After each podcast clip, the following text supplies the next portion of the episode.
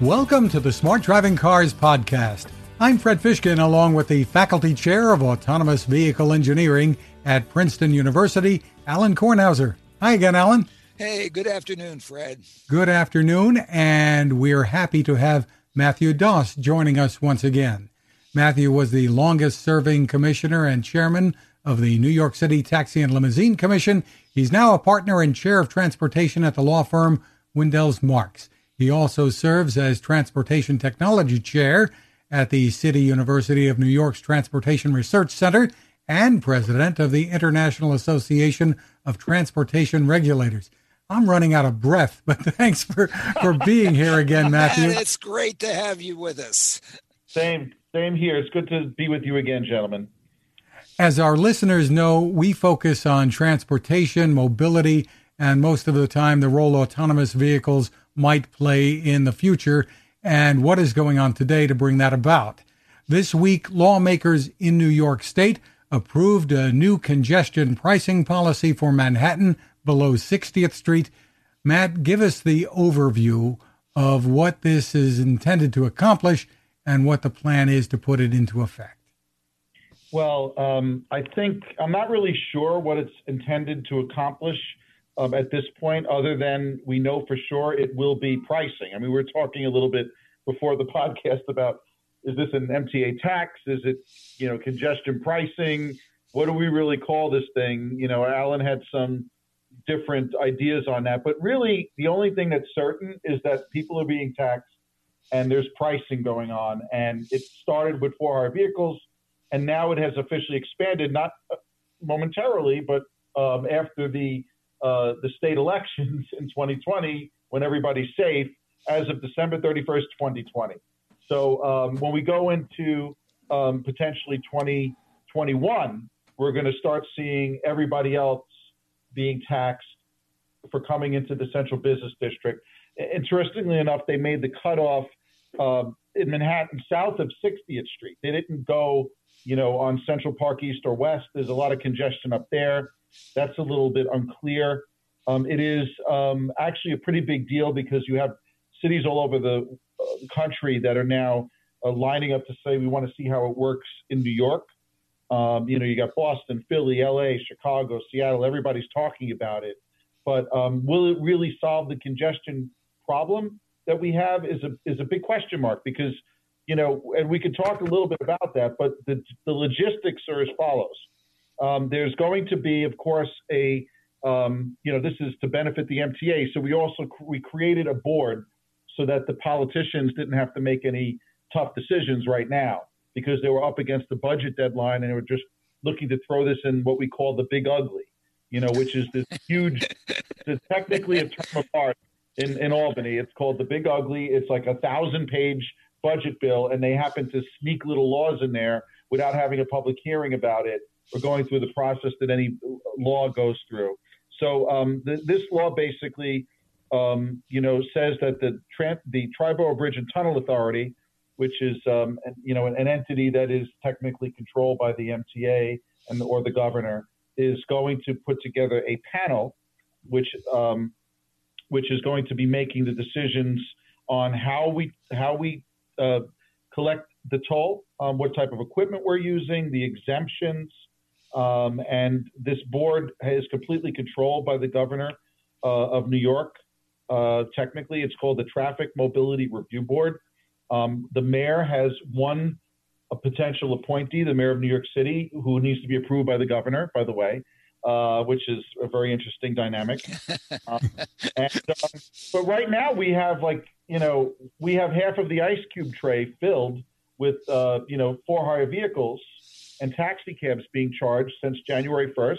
Uh, we talked about this on the last podcast, and I, I got into a cab, you know, a couple of days after it went into effect, and the guy thanked me profusely and told me that he was disabled and he, he, his, his, friends are leaving the city to go to Jersey, if you can believe that.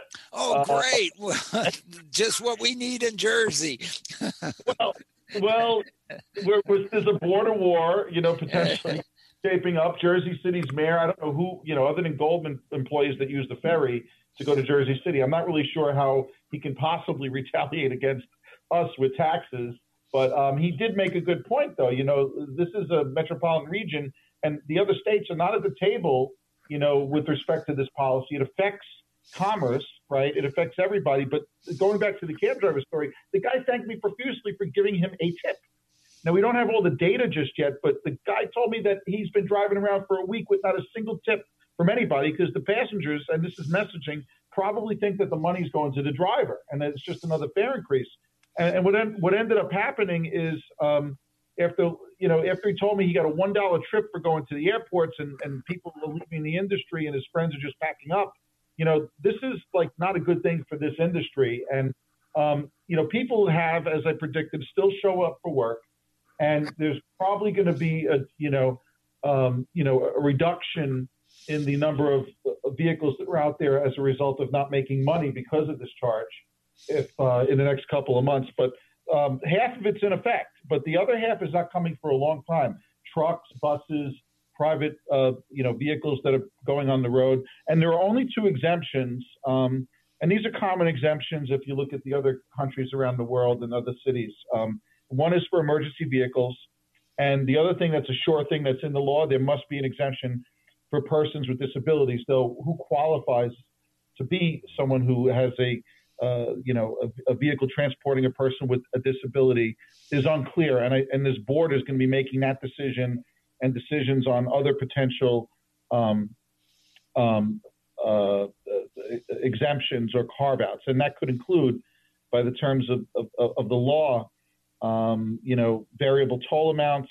They can look at traffic patterns. They can look at mitigation measures all these impact on court on, uh, on, on operating costs, peak and off peak rate peak, peak rates, environmental impacts. They they really have a lot of authority to make final recommendations on not just what is charged and how and when it's charged, but also who's exempt from it.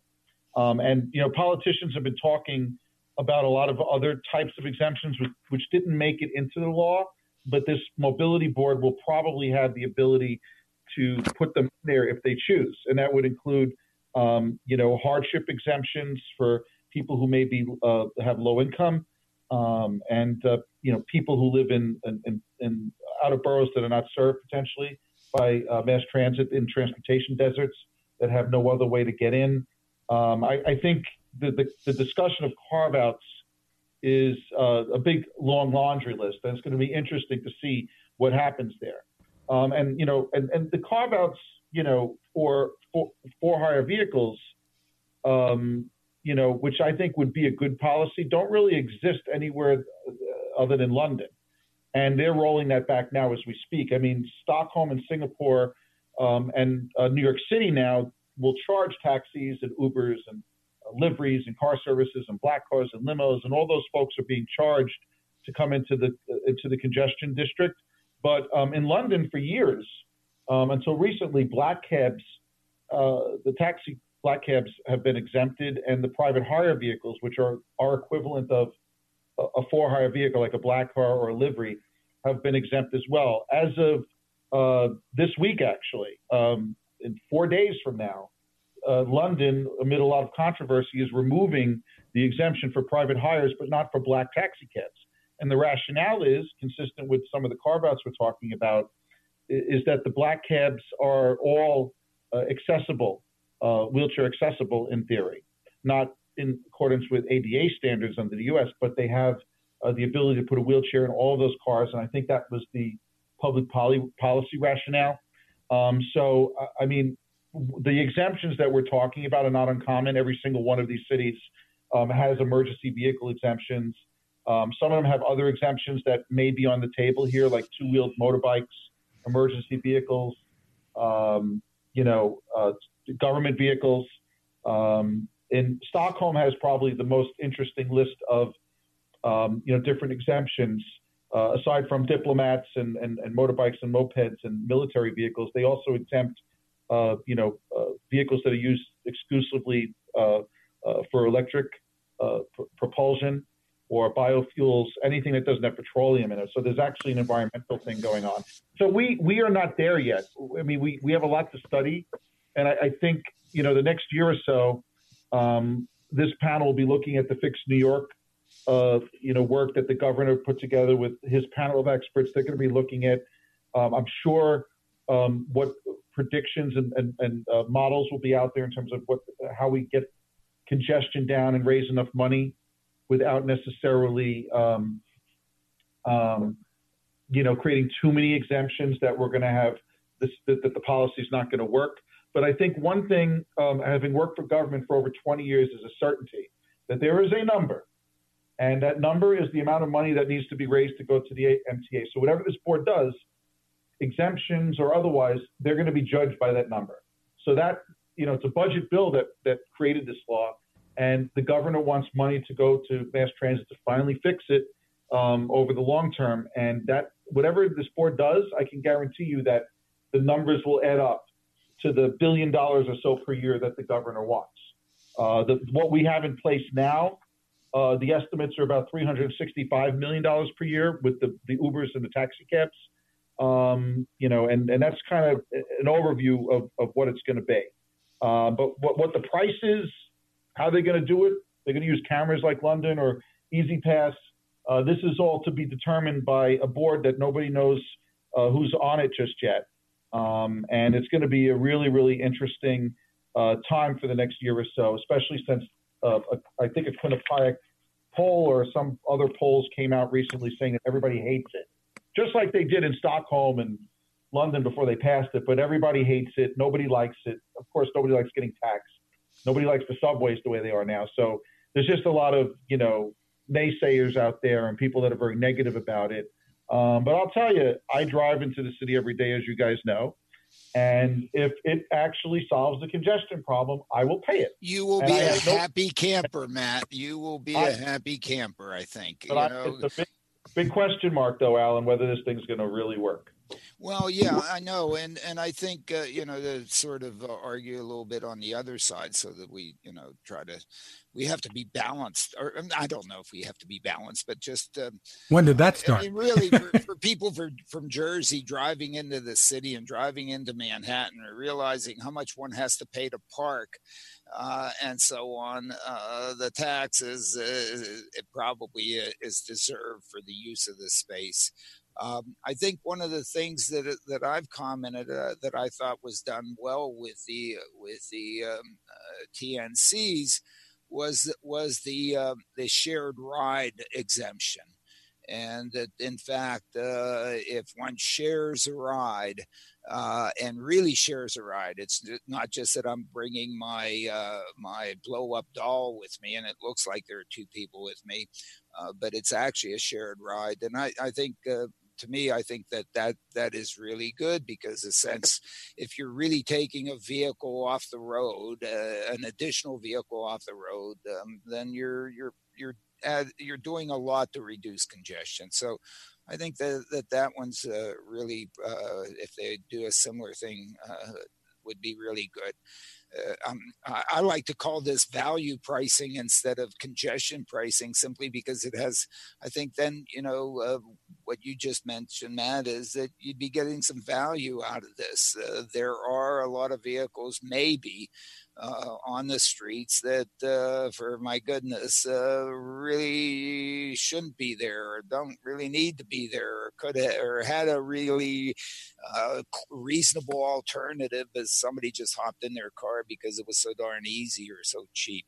So you know, I think I think some of that is is also uh, pretty darn good, and it's going to bring that I mean, the, the, the space below Manhattan is uh, what the, the highest valued real estate, certainly in our nation, I would imagine.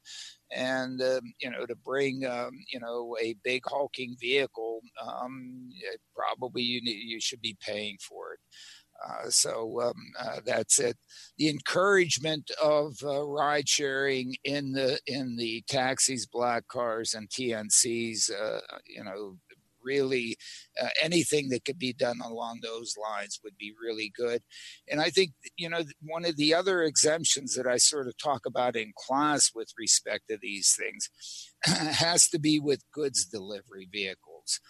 Um, you know, I, I, I, argue in class, and I don't know, you know, again, in an academic environment, you end up saying a lot of things that don't play well outside the academic environment. But in the academic environment, you know, we as individuals, we have an alternative. We can take the subway, and the subway runs 24 7. And, you know, in this area, the subway service is really very good.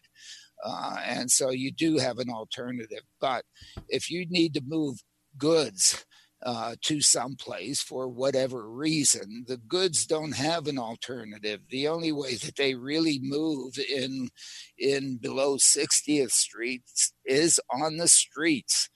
And so, uh, you know, they can't go on the subway. There isn't a railroad or something else. And, and my goodness, I, I hope we don't bring drones into this to try to move those goods.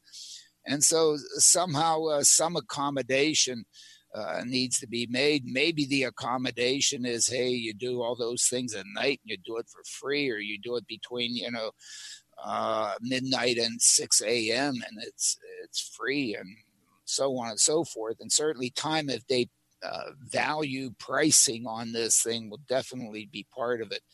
But somehow, you know, uh, one has to think of the movement of goods too within the context of the city. Yeah, I mean, I, I, would tend to agree with you that this is a, an opportunity potentially for this board to exempt uh, shared mobility. I think that also plays into creating a culture of sharing, which lays the groundwork for the sharing that needs to take place once we Absolutely. get into automated. Absolutely, yeah. But I mean, we missed an opportunity though because um, you know the first leg of this did not exempt uh, shared mobility in the taxis and for hire vehicles. It, it charges people less money think it's 75 cents per passenger. But um, you know, if you if you're just alone in, a, in an FHV, it's 275 and it's 250 for taxis. So I'm hoping maybe this board will actually roll that back now that we're going to have all the vehicles in the mix and maybe even exempt, you know, the Vias of the world, um, you know, yeah. uh, and, and, and also people in private cars. And, you know, what's interesting, Alan, is, is that, you know, I, I would love to see like a real congestion study um, come out of this city because, you know, if you look at NYMTC's statistics, that we have been on a downward trend for the most part since 2006 on private vehicles entering the central business district. They've been on the decline. So I think what's happened is not just the growth of Uber and Lyft and all these uh, FHVs that are on the road, but we have you know, Amazon looking to get you stuff in two seconds, and everybody now doesn't go to McDonald's on their own; they send their Uber driver to get it. Um, so, I, I, mean, I'm a little, I'm a little bit on the fence, Alan, with respect to your comment about whether we exempt uh, freight delivery or, or even use drones for crying out loud, because I think, you know, frankly, what's going to end up happening, basic economics, is that the, the, the cost, unless you're Amazon Prime, right, the cost of the goods are going to go up. It's just going to be passed on to the consumer if if freight delivery in New York City, including all this new freight, uh, uh, you know, the, the paradigm that we have with you know the the Uber drivers like delivering food and and goods in between their passenger trips. I, I think that that's going to lead to potentially cost increases that people aren't going to like. It's going to be a trickle down effect. So I'm a little bit on the fence on that one. Um, but I do think we should be looking seriously, and it hasn't really been mentioned, at, at you know completely exempting you know electric vehicles, pure electrics, or clean air vehicles. I mean, we can make a lot of good policy with this, you know, and I really hope that they this is not just an exercise in money and what we call just pricing, but value pricing, as you indicate, where we're looking to add value and further policies. And Stockholm is probably the best example of a, of the, of all the cities that have done this that ha, that have gone down that extra road and um, great opportunity. Let's just hope it works. Yeah, you know, uh, my only problem with all the electric vehicle things is that really the unfortunately the marginal energy that an electric vehicle uses in the United States is coal, and so you know. Um, um, yeah, I, I, understand what the environmental argument is, but um, if you look at it too closely, it doesn't look as good as the as mm-hmm. the way a lot of people put it. But anyway, I don't want to argue that. Uh, but um, uh, but yes, I think. Uh, uh the, the the delivery business uh, that's not what I was considering goods uh, movement. Uh, you know, I'm talking about you know supplying the the um, the um, uh, Duane Reades and um, and the Best Buys and all the other stores that are there. Um, you know the the real truck business and so on, and and uh, you know um, I guess the the maybe the best way to do delivery is on you know uh, food delivery is on bicycles and walking and that sort of way. You know how far is the restaurant you're ordering the stuff from? It's probably one block over. You just um, whatever Interesting. I, mean, I don't want to get into Manhattan type behaviors. I'm going to get myself in trouble. Uh, whatever. So you like drones, Alan? I, I, think we should get a hyperloop and some drones. uh, uh, okay. anyway, Matt, Matt, you were talking about the money that they that they're going to be raising from this, that the, the numbers that they have to hit. You know, New Jersey is already asking for a cut because of the number of people who are going to be flocking to mass transit here. Yeah, I think we're going to see all of this play out. I mean, my, uh, come on, I, I, didn't, I didn't see that one. That's like, come on, cut it out. They, they're asking uh, for it. Whether they get it is another story. Cut? Uh, Jesus. I mean, well, yeah, they, they, I mean, everyone, you're going to see like, you know, this is when government finds a new way to tax and toll people this is where it can really get out of hand. That, they're looking to solve all of the problems that they have by just taxing people without creating good policy. I think it's a slippery slope. But I think what happened here is we need to bring people to the table in the region to have a serious discussion because I mean, I don't know if it could have been done any other way. If we had a full blown hearing and a whole big to do like we did under Bloomberg for PlaNYC, where there was drama and we didn't know where, whether Shelley Silver was going to vote for it or against it. And and if we, it never would have gotten done if the governor didn't slip it into the budget and they didn't make yeah. the effective date after the reelection. So now, like we have to pick up the pieces. It actually got done, which is which is actually significant and a huge political lift given the the that voters can't stand it, don't like the idea, and there are a lot of legislators that were opposed to it. So the fact that the governor got this done, you know, kudos to him because you know, frankly, yeah. you know, just from a political maneuvering standpoint, this was a very difficult thing to get done, whether it, it's the right or the wrong thing. But now it's going to be the real work begins because there's no details in this thing. Right. It's like, yeah, we're doing it. This is when we're doing it, but we have two exemptions and that's about it. So now there's so much work that needs to be done, but we still have a, a whole two years almost that we're going to have congestion. And there's no I don't think there's any plan in sight for the next two years for anything to get better at all. In fact, the Uber and taxi drivers are going to continue showing up for work as they did before. And we're going to only see probably a decline or an attrition because people can't pay their bills and they leave the industry, which is not the greatest policy either. So they're looking to get the size of the the for hire pool down. There's absolutely no plan for curbing construction um, last night and the last, actually the last two nights, I'm going home and the entire West Street is closed with no signage, with no plan to move people out, so I can't get into the tunnel. I'm delayed an hour. You know, I actually called 1010 Wins and I got the transit guy on the phone. I said, guys, you reported everything but this. I said, how did you miss this? And they, of course, they th- they told me I'll give you a shout out. They added it to it, but this is like there's no coordination um, of construction and the way that there should be. There's nobody looking at that, and there's nobody looking at um, these issues right now. And I think it's going to get better. It's going to be worse before it gets any time better. We're we're looking at three years at least. Uh, I don't think you're going to see any change tangentially in congestion over the next two years, and maybe it's going to get worse before it gets better. People will actually, when it's about to be implemented, be more accepting of it but we're talking about a long time. Yeah, you know, we, we, are, but you know, one of the th- one of the pieces of data that is really valuable that's coming out of New York are all the trips that are made by the TNCs and the cabs. I mean, uh, one of my seniors is doing a senior thesis on it. I mean, it is just so darn interesting in terms of of those data, and so we're going to just with with those samples, we mm-hmm. we know we really do know an awful lot about uh, what the travel times are, what they are throughout uh, throughout the day, on weekends, blah blah blah, and so on, different parts of the city. Um, because in fact, uh, you know, those data have origin, destination, origin time, destination time, and it is it is so darn interesting to see it, at least for a segment of the population that uses those particular entities. So um, you know, kudos to, uh, to, to, the Taxi and Limousine Commission for, you know, uh, um, uh, requiring that those data be provided by those those entities. So um, it's it's very interesting. I guess can can we say that the the hope is, uh, no matter how this shakes out, that it's going to lead to more ride sharing. That the policies really have to be focused somewhat, at least, on that.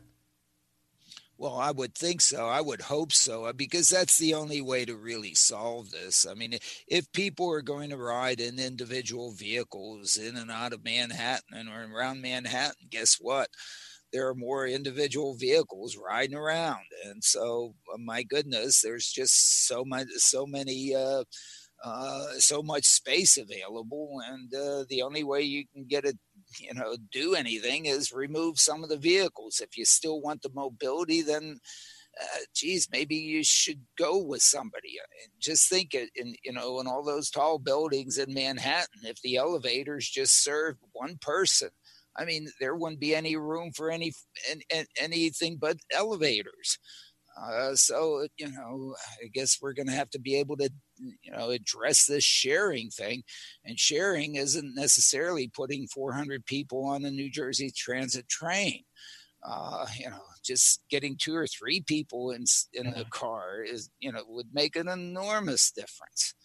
I mean, I agree with Alan that uh, you know, um, Fred, that that we need to have the sharing and but I think the jury's out on whether we're going to get it, whether the board's going to recommend it, and even if they do make exemptions or carve outs or incentives, I think the jury's still out on whether people will do it anyway.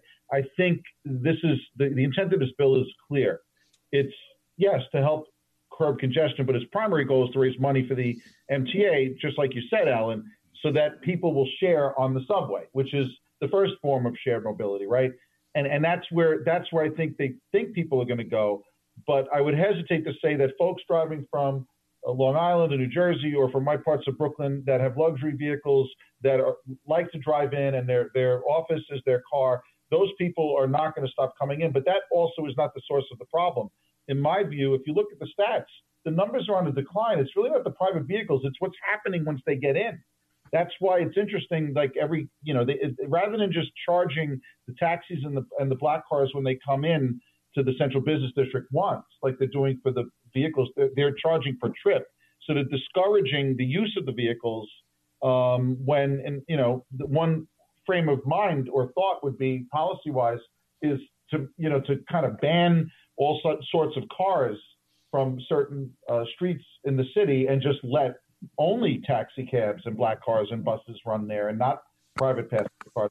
There's so many different ways you can skin the cat on this one, and I'm just not seeing, I'm not convinced that it's going to work. I, I just feel that, you know, people talk about sharing. I've done pilot programs where we tried to get them to share. The only time, most of the time, you know, outside of, um, you know, some folks who are environmentally conscious and have uh, an ideology that they want to do the right thing for the environment, a lot of people just won't share in New York unless they have to. During the transit strike, they shared. Um, we did pilot programs after the transit strike to try to, to make it a permanent thing. And the only places that it worked at are places where mass groups of people were stranded and couldn't get a cab at the Port Authority bus terminal, at the airports. The stands that we put in the city failed, and the TLC got rid of the program. So it worked well when we had the transit strike. When I did the contingency plan under Bloomberg, we got, and this rarely happens, all four editorial boards supporting how we handled the crisis because people didn't have a choice. They had to share the cabs. But I mean, to, to say that the money is forcing people to share, I think is an open question. I don't know if it's going to be enough for most people to do that. Um, you know, so I, I just I have a more of a question mark as to whether it's going to happen. But I do agree with Alan. Um, Fred, that it should be done, and there should be incentives built in, and and and maybe we should exempt sharing across the board. Yeah, I, I, you know, it, it is tough. I think we have to we have to change the the, the discussion, and maybe uh, also change a little bit the design of the vehicles, so that although you know when you're in a vehicle and you're on your device, uh, do you even know what the hell the other person's doing or whatever? I mean, everybody's uh, you know so compartmentalized in their damn devices. Uh, who knows what else is going on around them? But but uh, we we need we need a behavioral change, and and we may not have an option. Okay, I mean, if if all the same people don't want to go down in the subway, uh, then they may have to stomach somebody else in the elevator when they're going up. I, you know, I just, you know, don't know. I seem, you know, the, the laws of physics or something seem to be against us on this one. Oh, on that note, some other news, some other news to chat about. Uh, sure. Tesla has confirmed that it has put the company's new self-driving computer into production and plans to demonstrate the capabilities later this month. Well, you know, when you read smart driving cars, you'll see that, uh, you know, this may be the most irresponsible thing that Tesla has ever done because, you know, they want to call it full self driving and nobody under has a clue as to what the heck that means. And guess what? There's going to be at least one Tesla driver who's going to say, Oh my goodness, I don't need to be in my car. So therefore, I can send it down the street and if that car causes any day uh, has a crash, oh my goodness, it's over for this technology. And so, you know, they better put whatever oversight system on this uh, on this uh, development so that it's not used irresponsibly. There must be adult supervision on the Tesla autopilot system, whatever they call it. Okay. And it's not full of anything except full of bull. and uh, and darn it, uh, this is totally, I, I, you know, I can't say it hard, hard enough, totally irresponsible. And if this causes an Uber type uh, Elaine Hirschberger crash, then I hope that Tesla is now held not only liable and responsible for whatever uh, the liabilities are of the crash, but of everybody's loss in their uh, valuation who's in this business. And, you know, Tesla will go out of business immediately and have to declare bankruptcy, which they should.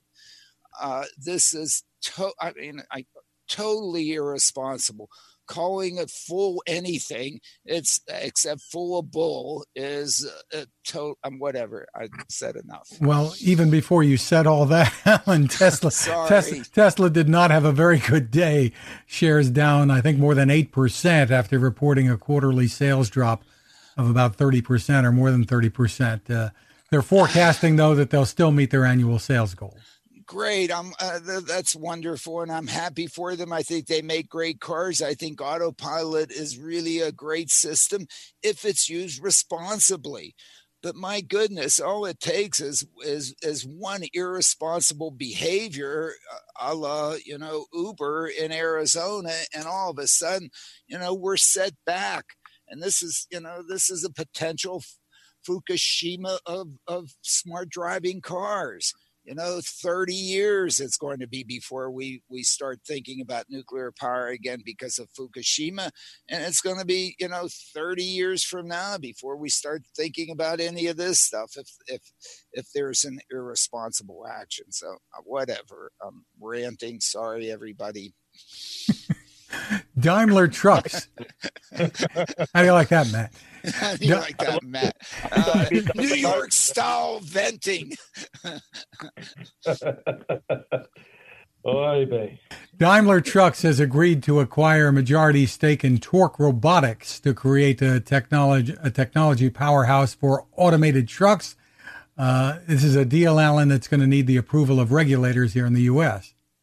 Yes, it is because, of course, you know American technology and a non-American buyer. So yes, I guess, uh, but I think for Torc it is a it is a good marriage, and I think for Daimler it's a good uh, acquisition. And uh, again, with respect to uh, the technology and trucks, I think the way you know, most serious people are looking at this is that this is really for the improvement of the working conditions of the driver and the drivers need a lot of help. And uh, we are very far away from anyone even uh, justifying economically the removal of a driver uh, in a uh, class eight or large uh, over the road truck. And this this whole uh, initiative is for you know goods movement over the road. And uh, since uh, driving is the uh, is one of the most dangerous occupations, uh, those that, that are so uh, employed need the, the safety aspects of this technology, and Torc is a great acquisition for them. Alan, are you of the opinion, like some are, that the automated platoon freight vehicles on highways are going to happen first, or do you think that that's a lot of hogwash? That's a lot of hogwash. There is no economic justification uh, for platooning. Um, uh, and uh, I think Daimler a few uh, months ago and so on uh, backed out of that. Uh, the the platooning is um, the aerodynamic improvements and the fuel savings are microscopic and um, and the amount of penetration that, that you need in order to, have uh, any sort of chance uh, that you could find another truck to platoon with um, is so small. I mean, to me, I've always said that uh, that technology, that that concept was was devised to uh, sell vehicle to vehicle communication gizmos and and had no substance. Uh, you know, over my uh, lifetime, I've looked at a lot of um, of uh, commercial freight movement over the, the roadways in the United States, and uh, and essentially the, the, the probability that uh, certainly two trucks from the same company are going from A to B uh, at about the same time is close to zero, uh, because what what what commodities do is they flow and what you really want to do is you want to basically distribute that flow somewhat uniformly over time, as opposed to sending it in chunks. And you know, sending a 53 foot, two 53 foot trucks uh, from the same place to the same place at about the same time, that probability is close to zero. Uh, right. So there there aren't the opportunities, and to then do it with somebody else and and go through all that stuff. But uh, so um, you know, it's a nice academic exercise. A lot of my university colleagues love it. Um, um, I'm not on board. yeah, no, no. I, I, I mean, I, you know, I'm just. You hear different things out there, and right, um, of course, you know, it all, it's all about following the money, right? And uh, you just, yes, it is. You made me think that you know, really, what's happening here is you have the people that build highways and gizmos for the USDOT, and the USDOT itself looking to save its connected vehicle policy somehow. It kind of breathes new life into it. That. I didn't say that, but I agree with that. Go ahead. I mean, you know, that kind of could be part of this too. But, um, you know, I mean, I was at a, uh, a university event where they were talking about these issues, and um, you know, th- there's limitations that the cars have. I mean, you know, what, what's the point if when you if you're going to try to get any type of efficiency these vehicles, they have to go faster than they're capable of going. They can only go to with the tires that they have uh, on on the trucks up, up, to a certain speed, and then then it becomes really a train. And why the hell don't we just build more freight trains or hyperloops and stuff like well, that? Well, I mean, you know what uh, what the railroad should do is really look to become becoming uh, engineerless you know, we should buy out the last two positions in every train. And then all of a sudden, uh, instead of, you know, wanting to run 200 car uh, trains, you'd be running three car trains, and all of a sudden you have the opportunity to now uh, compete uh, uh in terms of, of, of, speed and performance, um, and, and, and in some sense reliability. Have the railroads compete, but you know no railroad is is really thinking of that. you know they can't even get positive train control in there. So that's unfortunate. But um, uh, yes, this is uh, when you really uh, peel back that onion and you look at tr- some economic justification of, of, platooning, it's not there. Plus, it's not the first thing that we should put out there on the road. Automated uh, uh, operation of trucks very close together, it's going to freak everybody out on the New Jersey Turnpike. I mean, that's probably the only place you can do it. You can go to the well, traffic cameras that are online yeah. and look at the amount of traffic that's on your typical interstate. You know, you get outside the New York metropolitan area or outside the corridor leading from Long Beach. I mean, you know, the, these things are, are few and far between. Um, I get freaked so, out about the New York New Jersey Turnpike now. I mean, when, yeah, when I'm yeah, passing through yeah, Elizabeth, I think I have to close my uh, still have to close my windows since I'm a little kid. It's the same, you know. Anyway, I, I mean, love uh, Jersey. You know, if if you if you really want to do, if you really want to, uh, you know. Uh, do the congestion relief. Uh, the, uh, you, we've got to get to a sharing concept. We, I agree, and, and and and get to a sharing concept. If we we could do it without with with people actually um, you know maybe being happy sharing the information systems to create it are not yet in place the mm-hmm. beauty mm-hmm. about uh, about uh, about Lyft and Uber was that they put together an incredible app that made it that that that basically took the anxiety um, uh, out of you know, using having somebody take you someplace. I mean, that that to me was the brilliance of that. They removed the anxiety. You can see the person coming. You know the person's name. You can see what what their performance has been. They get rated. You get rated. They know who you are. You know, there it, it, the sketchiness of the whole process was taken out of it. You know, I mean, as you well know, with a with a cab driver in New York, you know, anybody that hails you, you have to take them. I mean, the the the sketchiness of some of that is, uh, you know, makes everybody queasy. Okay, but now the app knows you; it has your credit card and all that stuff. Oh my goodness, it was it was marvelous. We haven't found the app that does that for sharing although you know maybe facebook knows so much about all this that you know they could pair us all together such if we'd be so happy campers riding together we couldn't believe it. Um, how much invasion of privacy you have to do to make that happen i don't know but i, I think we have to somehow get there. Maybe match.com well, will get involved. having, uh, sharing a ride with you alan. We'd have lots of good podcasts in the car. I know i know Moving on here, uh, the yeah. Guardian is reporting that self-driving cars could provide something like an $81 billion boost to the British economy by 2030, but they say the potential could be threatened by a no-deal Brexit. Uh, the data, the data comes I mean, from the Society of Motor Manufacturers and Traders. I don't know. I, I we need to blame Brexit for everything. Okay, whatever. I don't know. Uh, clickbait, whatever and finally, I guess you could call this a cautious approach. Uh, five electric Volkswagen cars fitted with the latest in autonomous technology are now driving a roughly two mile section of streets in Hamburg, Germany, where new signals and other traffic management systems have been installed on this stretch to facilitate autonomous driving.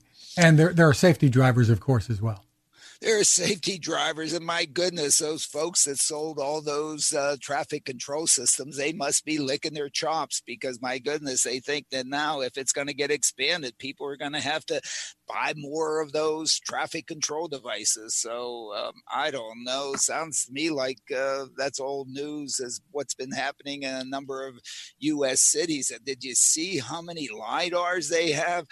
Boy, the lidar manufacturers must be must be just um, loving it. The, the, those things have more lidars uh, than Carter has little liver pills. oh my goodness, poor oh, nobody's going to listen to us anymore, Fred. Well, those that are, we want to remind them that the oh, summit, the, the Smart Driving Car Summit, coming up next month. It's almost here, Alan. Uh, yes, it's coming up in a little over a month and a half, and of course, um, um, it looks like it's going to be very good. We are taking and going to take a a somewhat uh, little different focus. We're going to do the kinds of things we've done in the past with respect to insurance and and some of the technologies and so on. But uh, but we're going to try to really focus, especially the, with respect to the driverless pieces on looking at this uh, at these um, these uh, things as mobility machines uh, and these are mobility machines that provide mobility to the mobility disadvantaged first. Um, you know it, there it's uh, the the the most improvement in quality of life uh, that these machines could could deliver would be to those folks who have been left behind in, uh, as Matt called them, transit deserts and so on, who uh, who need uh, to uh, go to a fifteen dollar an hour job or something to, to feed their families, or to, or to health care, or to whatever else they need, but but have been completely left behind, unless they happen to be rich enough uh, to own and have access to a car for themselves and um, uh, uh, you know my estimate is it's uh, you know 15% of the households in New Jersey that are that are in this in this uh, uh, corner. And um, and and then uh, you know when it comes to the other mobility disadvantage the young the old and and and some of the um, physically and, and, and mentally challenged individuals uh, they've been totally left behind on on the mobility opportunity spectrum.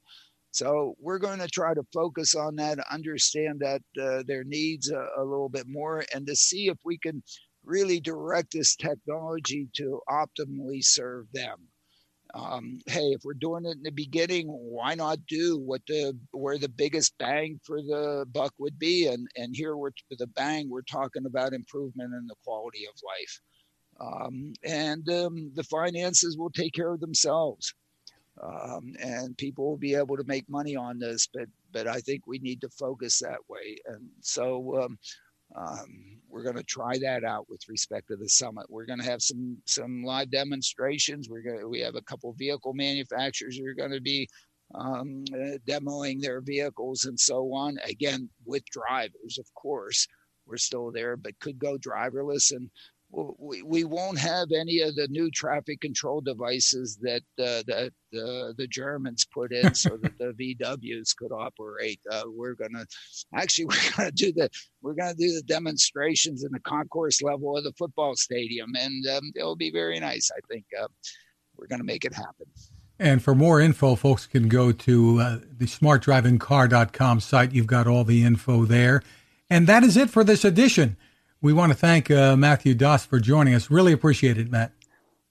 My pleasure, as always. Matt, it's always great having you. Uh, uh, we're a little crazy, though, I guess, right? no, I'm, I'm, probably just as crazy, so don't worry about that. it's great to be a little crazy, right? I can't wait to your summit, Alan. Uh, just for everybody who's listening, it's an amazing summit. If you anything you need to know is there, all the cutting edge technologies and ideas. And, um, you know, I, I know it's going to be just as successful as prior years. And I'm looking forward to coming and sponsoring and all of that stuff. Great having you, and and um, uh, great for you to be with us. I think you know the kind of discussion we had here on the podcast is the kinds of things that we try to address at the summit look um, you know these things aren't simple they are very challenging if they were simple they would have already been done um, and so, yes, we have we have enormous work to do, and I think uh, we try to put all of us in a room or in an area together and hash it out. Try to find the good solutions, right, Matt? That's what we do, right? Absolutely. Well, you can find the info again and find us at smartdrivingcar.com. We're on Anchor FM, Spotify, TuneIn, Apple, Google, Spreaker, SoundCloud, wherever you turn for your podcasts. Ask your smart speaker to play us. You can find my tech reports at Techstination.com. I'm Fred Fishkin along with Alan Kornhauser. Thank you for taking the time to listen. Thank you, Fred Matt.